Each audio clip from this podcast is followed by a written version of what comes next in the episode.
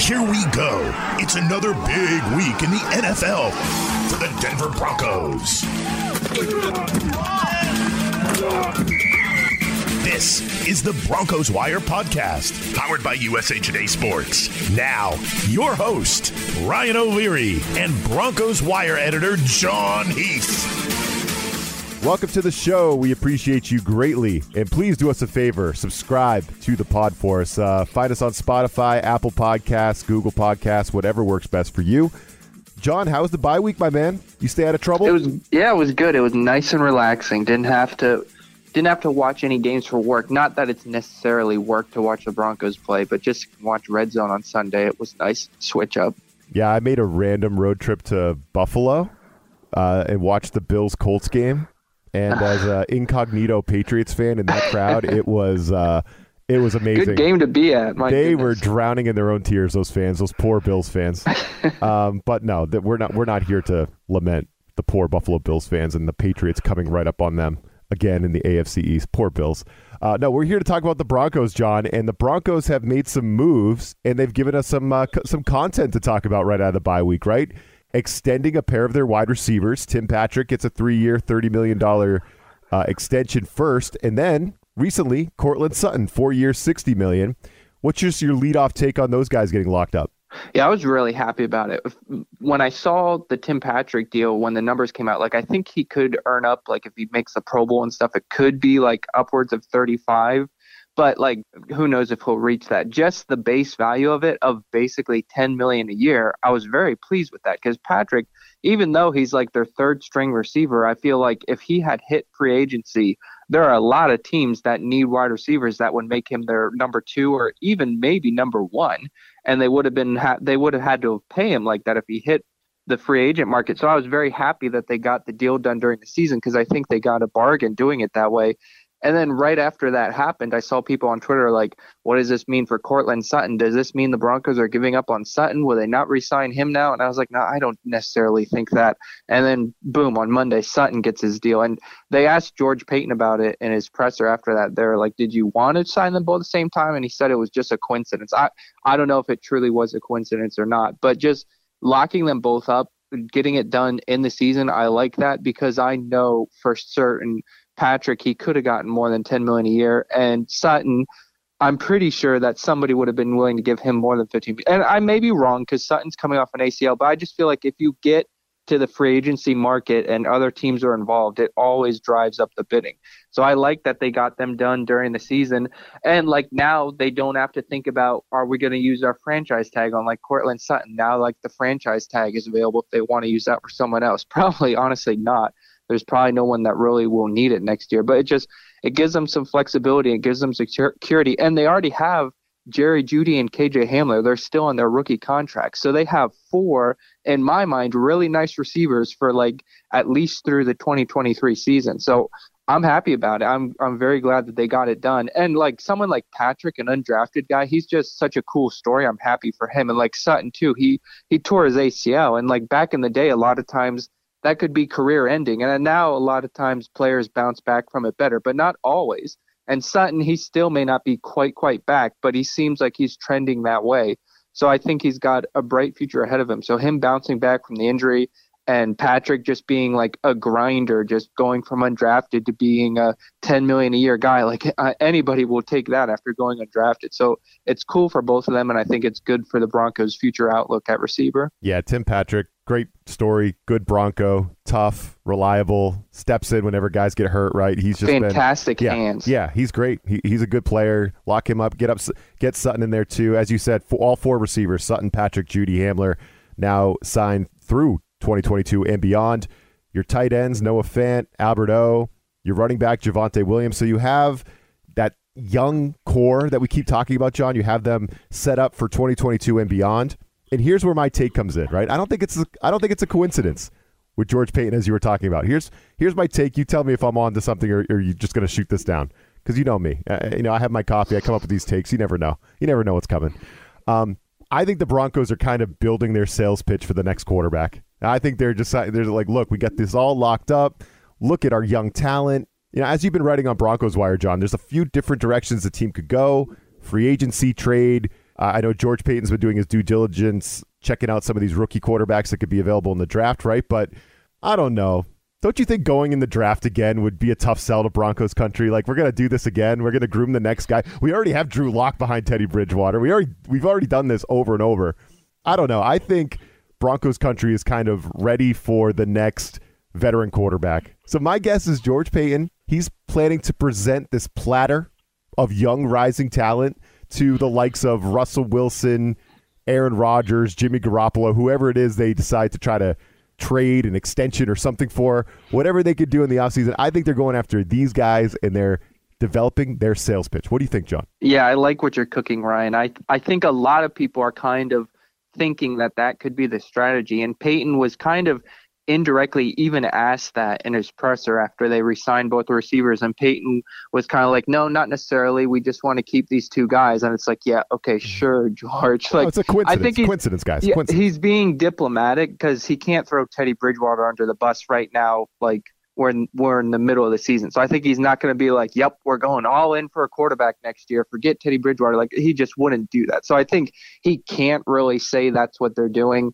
even if it is what they're doing. And plus, like he doesn't want to give his plan away to other teams, even if other teams probably all probably have an idea like, yeah, the Broncos are probably going to be the quarterback market again. So I, I'm right there with you. I think that is what they're doing. I think they're building this really young core that's going to be attractive in the offseason. Like the Seahawks are a disaster. They are. I wouldn't this be surprised. Good, this is a good if, development for the Broncos, right? That the exactly, Seahawks are just going down. Exactly. Russell Wilson, just this past offseason, he had a scuffle with the front office and he wanted out, or at least it was. And his agent even said he was like, uh, Russell Wilson is not asking for a trade, but if he was traded, he would want to go to these teams. And it's like, what do you mean he's not asking for a trade? And you're releasing a list of teams he would like to go to. So clearly, I think this past offseason, Wilson was not happy. And then if you go through this terrible season where the Seahawks, they're very unlikely to make the playoffs, and then say Pete Carroll is out, like, does Russell Wilson want to stick around in Seattle and go through rebuilding and go through having a new head coach come in? If you're going to do that, why not change things up, get a change of scenery, go to a city like Denver, be just like Peyton Manning, get plugged in with all this young talent, and you're the guy, you're the franchise quarterback, they're ready to go.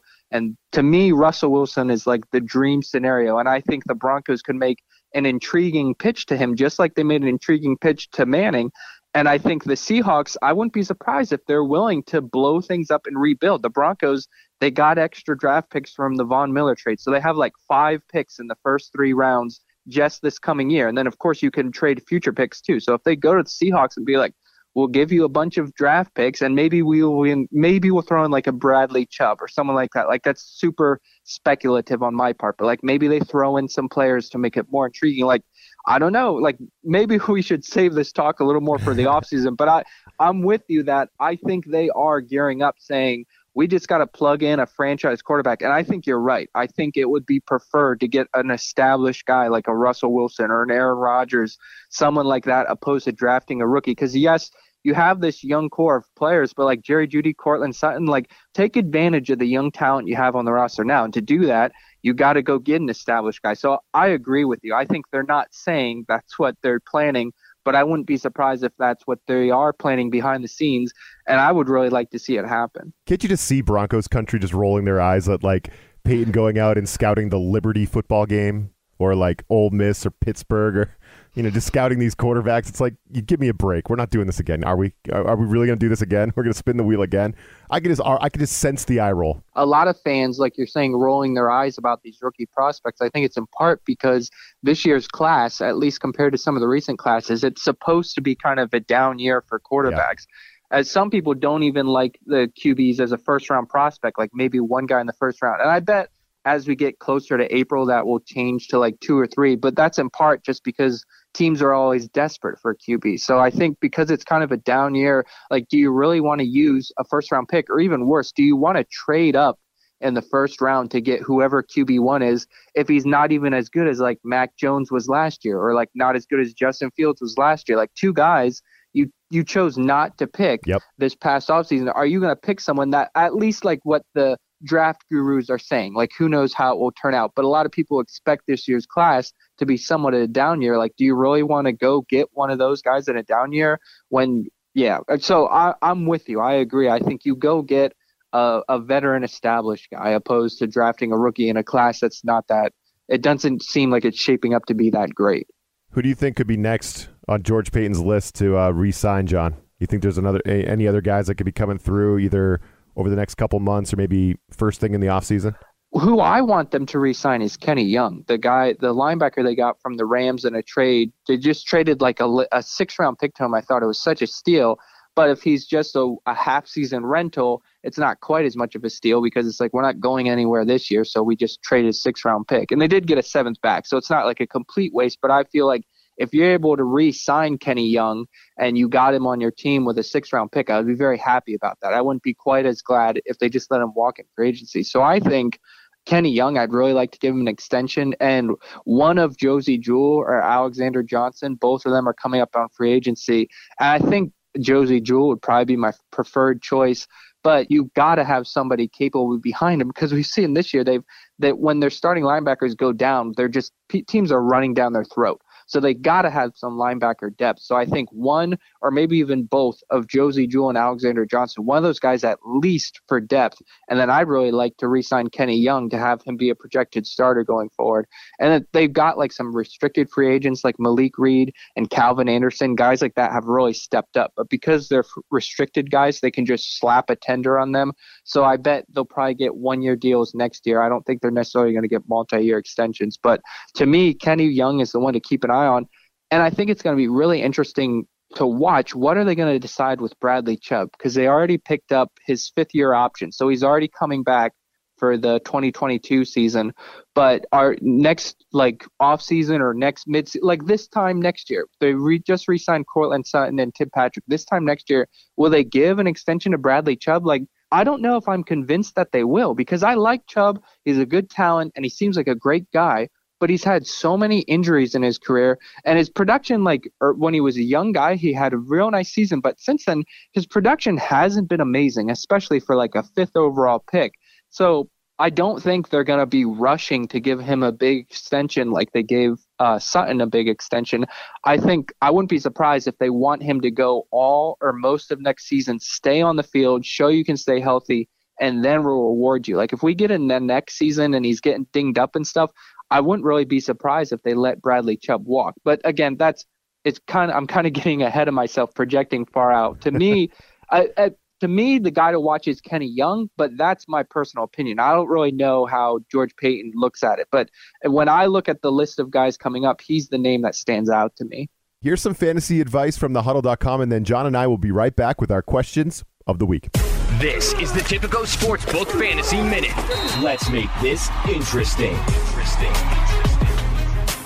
Wishing everyone a happy Thanksgiving. I'm Cory Bonini of thehuddle.com, here to bring you strong plays for Week 12. Seattle Seahawks quarterback Russell Wilson at the Washington football team. It feels weird to include him here because most people will suffer through his struggles, but the star passer has not gone over 11.3 fantasy points in each of his two games since returning from finger surgery. Wilson doesn't even have a touchdown pass in those two games. The Washington defense has allowed seven quarterbacks to post 27 plus fantasy points in 2021, and five times the signal caller has accounted for three plus touchdowns. This presents a great chance for Wilson to get back on track. Houston Texans running back Rex Burkhead versus New York Jets. No team has been softer against running backs in the last five weeks than New York. The position has steamrolled this unit, going for 123 rushing yards per game, the second most, and a touchdown every 9.9 attempts. That's the highest frequency. The veteran back saw a team high 18 carries last week, but he did average 2.2 per tote. That said, 15 to 18 carries versus this defense would make Burkhead an intriguing gamble for your flex spot. Understand what kind of risk you're taking, but it does help a little bit after Philip Lindsay was released. Wide receiver Kendrick Bourne, New England Patriots versus the Tennessee Titans. Bourne has caught four passes in four of the last six games, including two touchdowns, and he has averaged 12.1 PPR points over that span. The Titans have allowed 18 receivers to catch at least five passes in 2021 and 11 players went for 17.4 PPR points or more. The Titans have been one of the toughest teams on the ground versus running backs, which could lead to slightly more passing for Mac Jones. Bourne has wide receiver 3 or better better value in most formats. New York Giants tight end Evan Engram versus the Philadelphia Eagles. On the heels of consecutive games with touchdowns, Engram had a great matchup versus Tampa Bay, but was held to only 12 yards on two catches, despite being targeted five times. Veteran tight end Kyle Rudolph hobbled off the field late in the game with an ankle injury, and his status for Week 12 is uncertain. What is certain? This is the best possible matchup for the position. Philadelphia has granted the most receptions and yards per game to the position, and a touchdown allowed every 10.3 grabs is the ninth highest frequency, coming in the volume of four scores over the last five games. All things Giants passing game amounts to risk, but there's plenty of reward here if you're willing to take the chance. For more award winning fantasy football news, tips, and advice, please be sure to check out thehuddle.com. That was your Tipico Sportsbook Fantasy Minute. Win your fantasy football league with thehuddle.com and use them to dominate player prop bets at Tipico Sportsbook. For a limited time, new Tipico Sportsbook users in Colorado and New Jersey from this podcast will enjoy a special welcome bonus. Get your bonus today at usatodaybet.com slash podcast. That's usatodaybet.com slash podcast. See Tipico.com for terms and conditions. 21 plus only. Gambling problem? Call 1-800-GAMBLER in New Jersey. 1-800-522-4700 in Colorado.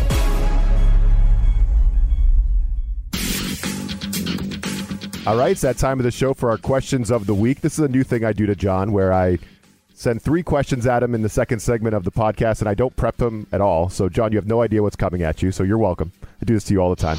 You don't know what's coming. Uh, but here's uh, here's my first question. This is kind of a softball. I think you you have a take on this. I know.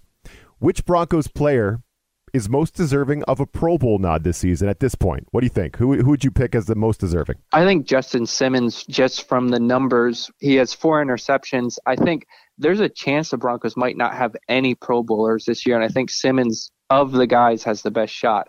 I think Pat Surtain, just because he's a name, like he only has one interception, and fans will look at interception stats, but because he's a name and a first round pick, I think he'll have a shot and Javonte Williams because he has all those highlight runs. People will think of him too. So they might have outside shots even as rookies, but I feel like with sharing a backfield with Melvin Gordon, Javonte Williams numbers, they're not going to be as impressive as they could be. So that will hurt him. And Pat Surtain, like I said, he only has like one interception so far. So that will hurt him if people are looking up like who has the most interceptions. That's who I'll vote for. So I think Surtain and Williams, they have an outside shot. I think the best bet is Justin Simmons to make it. Javonte would be a lock if they just gave him the freaking ball. And, and yeah, you know, if, if our, he was the workhorse, Yeah. he'd be going to the Pro Bowl for sure. check out last week's episode if you haven't yet. We have plenty on Javonte Williams and Melvin Gordon that could, uh, you know, get you ready for Thanksgiving. And speaking of the holiday, Jon, all right, this is this is a, a non-football related question for you. Okay, what Thanksgiving Day side dish do you crave the most? Like for me, it's not like the turkey. It's always the side dishes that are the most important part, the thing that I'm looking forward to the most. What side dish can you like not go without? Uh, mashed potatoes Yeah. every Thanksgiving. That's crucial. To, especially my sister makes really good mashed potatoes. I know some people don't like mixing food; they like have it separate on their plates. But I like to put some corn and mashed potatoes and then some gravy. I really like that. Yeah, no, you got to mix it up. Come on. And for me, it's like you know what it is. It's the cranberry sauce. Now I don't, I don't buy it. I don't even know where I'd find it in the store. Like you know what I mean? I, I just go to whoever my family's doing the Thanksgiving dinner. I just show up and I eat. But it's always, I'm always like looking forward to this cranberry sauce. Uh, I never have eaten it, it with any other meal other than Thanksgiving or Thanksgiving leftovers.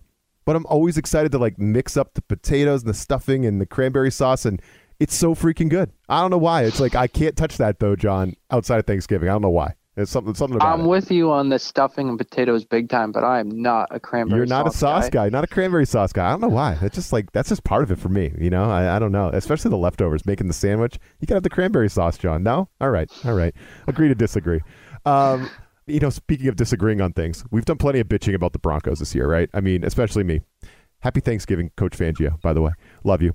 Um, but what what do you think Broncos fans should be thankful for, though? Yeah, I think just right off the bat, like it's a given, of course, but like one, you just have a team, period. Like how many cities and how many states don't even have an NFL team? And not only do you have a team, like it's an established, like you've been to a bunch of Super Bowls, you've won three Super Bowls, you've got a great history. Like I know the Broncos have been through a rough stretch in the post Peyton Manning era, but like it could be worse. Like the Browns, how many decades of misery have they had? And like That's the Lions, misery, man. like that is misery watch- defined.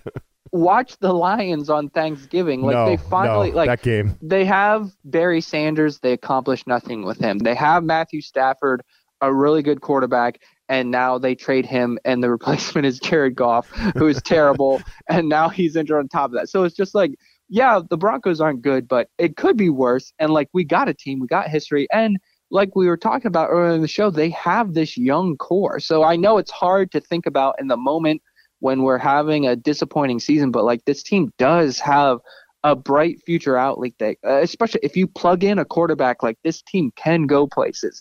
And I think in this coming off season, I think it's pretty likely that the team will be sold.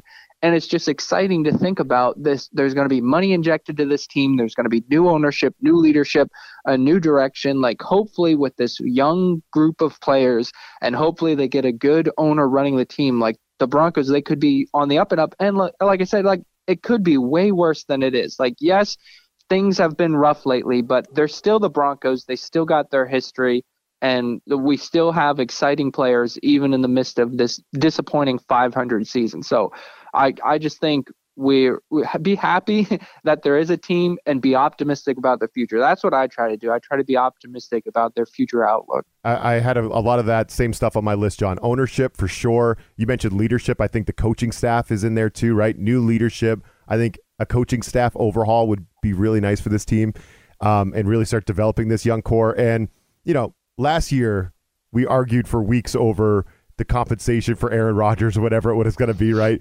Um, but as I said back then, it does feel like the Broncos are making smart moves and they're kind of onto something, right? Their 2021 draft class has been excellent, almost oh, across yeah. the board. You know, they're kind of setting themselves up to succeed. It's baby steps, baby steps, right? But like you said, young core, lots of draft capital to work with. They could trade, they could do all kinds of different things. I think they're they're kind of set up to succeed. So I think that's why I'm most thankful. But yeah, th- I think you hit on it. Just be thankful you're not part of this. What Tim Boyle versus Andy Dalton early Thanksgiving exactly. Game? Oh my God, that's going to be brutal. That's going to spoil dinner. That game. Oh man, I don't know. I can't wait to see what the ratings yep. are for that Bears Lions game. That's going to be terrible. I'm glad you mentioned management there, Ryan, because I think one, like, I didn't even think about this, but like, I feel like we should be thankful for George Paton because John Elway, like, credit to him for getting them to two Super Bowls and winning a Super Bowl, but he could never get a quarterback. And like, Paton hasn't yet either. Hopefully he does. But like, Paton, he re signed Justin Simmons, he re signed Shelby Harris, he kept Courtland Sutton, he kept Tim Patrick. And in my mind, they're all reasonable contracts, and they got them at a good time. I feel like right now with Sutton and Patrick, they saved some money, not letting them test the free agent market. And like you said, the draft, his first draft class, if he drafts like that every year, like they're going to be in very, very good shape. So I think be glad that it seems like like we're still early. We're not even through his first season, but it seems like Paton has done a fantastic job, and I think he has he's putting the team in a bright spot going forward. All right, there was some positivity right there for the Broncos. But how do we feel about this game against the Chargers? Well, we'll see if we flip the scales there, Jon, when we do that thing. We'll do our picks and talk about the spread on Tipico right after this. This is the Tipico Sportsbook Minute. Let's make this interesting. What's up? This is Jeff Clark from the Bet Slippin' Podcast presented by SportsbookWire.com. I'm here with my handicap and homie Nathan Beagle to break down this week's Sunday night football game between the Cleveland Browns and the Baltimore Ravens. The Baltimore Ravens are favored three and a half. The total is 45 and a half. I'm on the Cleveland Browns getting three and the hook. Football Outsiders actually grades the Browns higher than the Baltimore. I think it could be a get right spot for Cleveland's offense playing against a banged up uh, Baltimore defensive line and a banged up Baltimore secondary. Nate, how do you see this game playing out? So Baltimore averages the most rushing yards per game, and the Browns are giving up more than 165 per game. Give me Lamar in the points. Also, the Browns have not lost by less than three this season. Three and a half it is. That was your Tipico Sportsbook Minute. For a limited time, new users in Colorado and New Jersey from this podcast will enjoy a special welcome bonus. Get your bonus today at usatodaybet.com slash podcast. That's usatodaybet.com slash podcast. See Tipico.com for terms and conditions. 21 plus only. Gambling problem? Call 1-800-GAMBLER in New Jersey. 1-800-522-4700 in Colorado.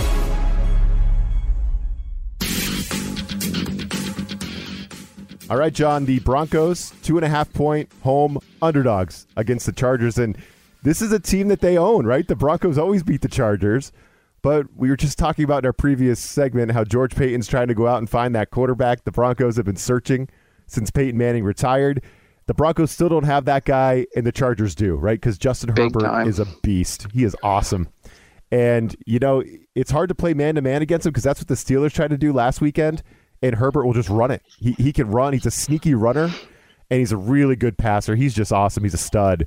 Um, so, what's your leadoff thought on this uh, on this matchup and that spread two and a half at home? The Broncos underdogs. Yeah, just there, like you said, I feel like the big problem with facing the Chargers is Justin Herbert just taking over the game. I think the one consolation for the Broncos is the Chargers allowed like 37 points or something to the Steelers. So clearly they don't have a lockdown defense. So that gives you a little bit of confidence that the Broncos might be able to score with them. But then on the flip side of that, every time I say that, the Broncos offense has a dud. So like I can't put confidence. Like Teddy Bridgewater, I think you can win with him, but I think he's limited. He's a game manager and the Pat Shurmur, the offensive coordinator, he's back this week from COVID, by the way. He cleared that. So he'll be back. He'll be calling plays this week. And just all season, I've been very disappointed by Pat Shurmur.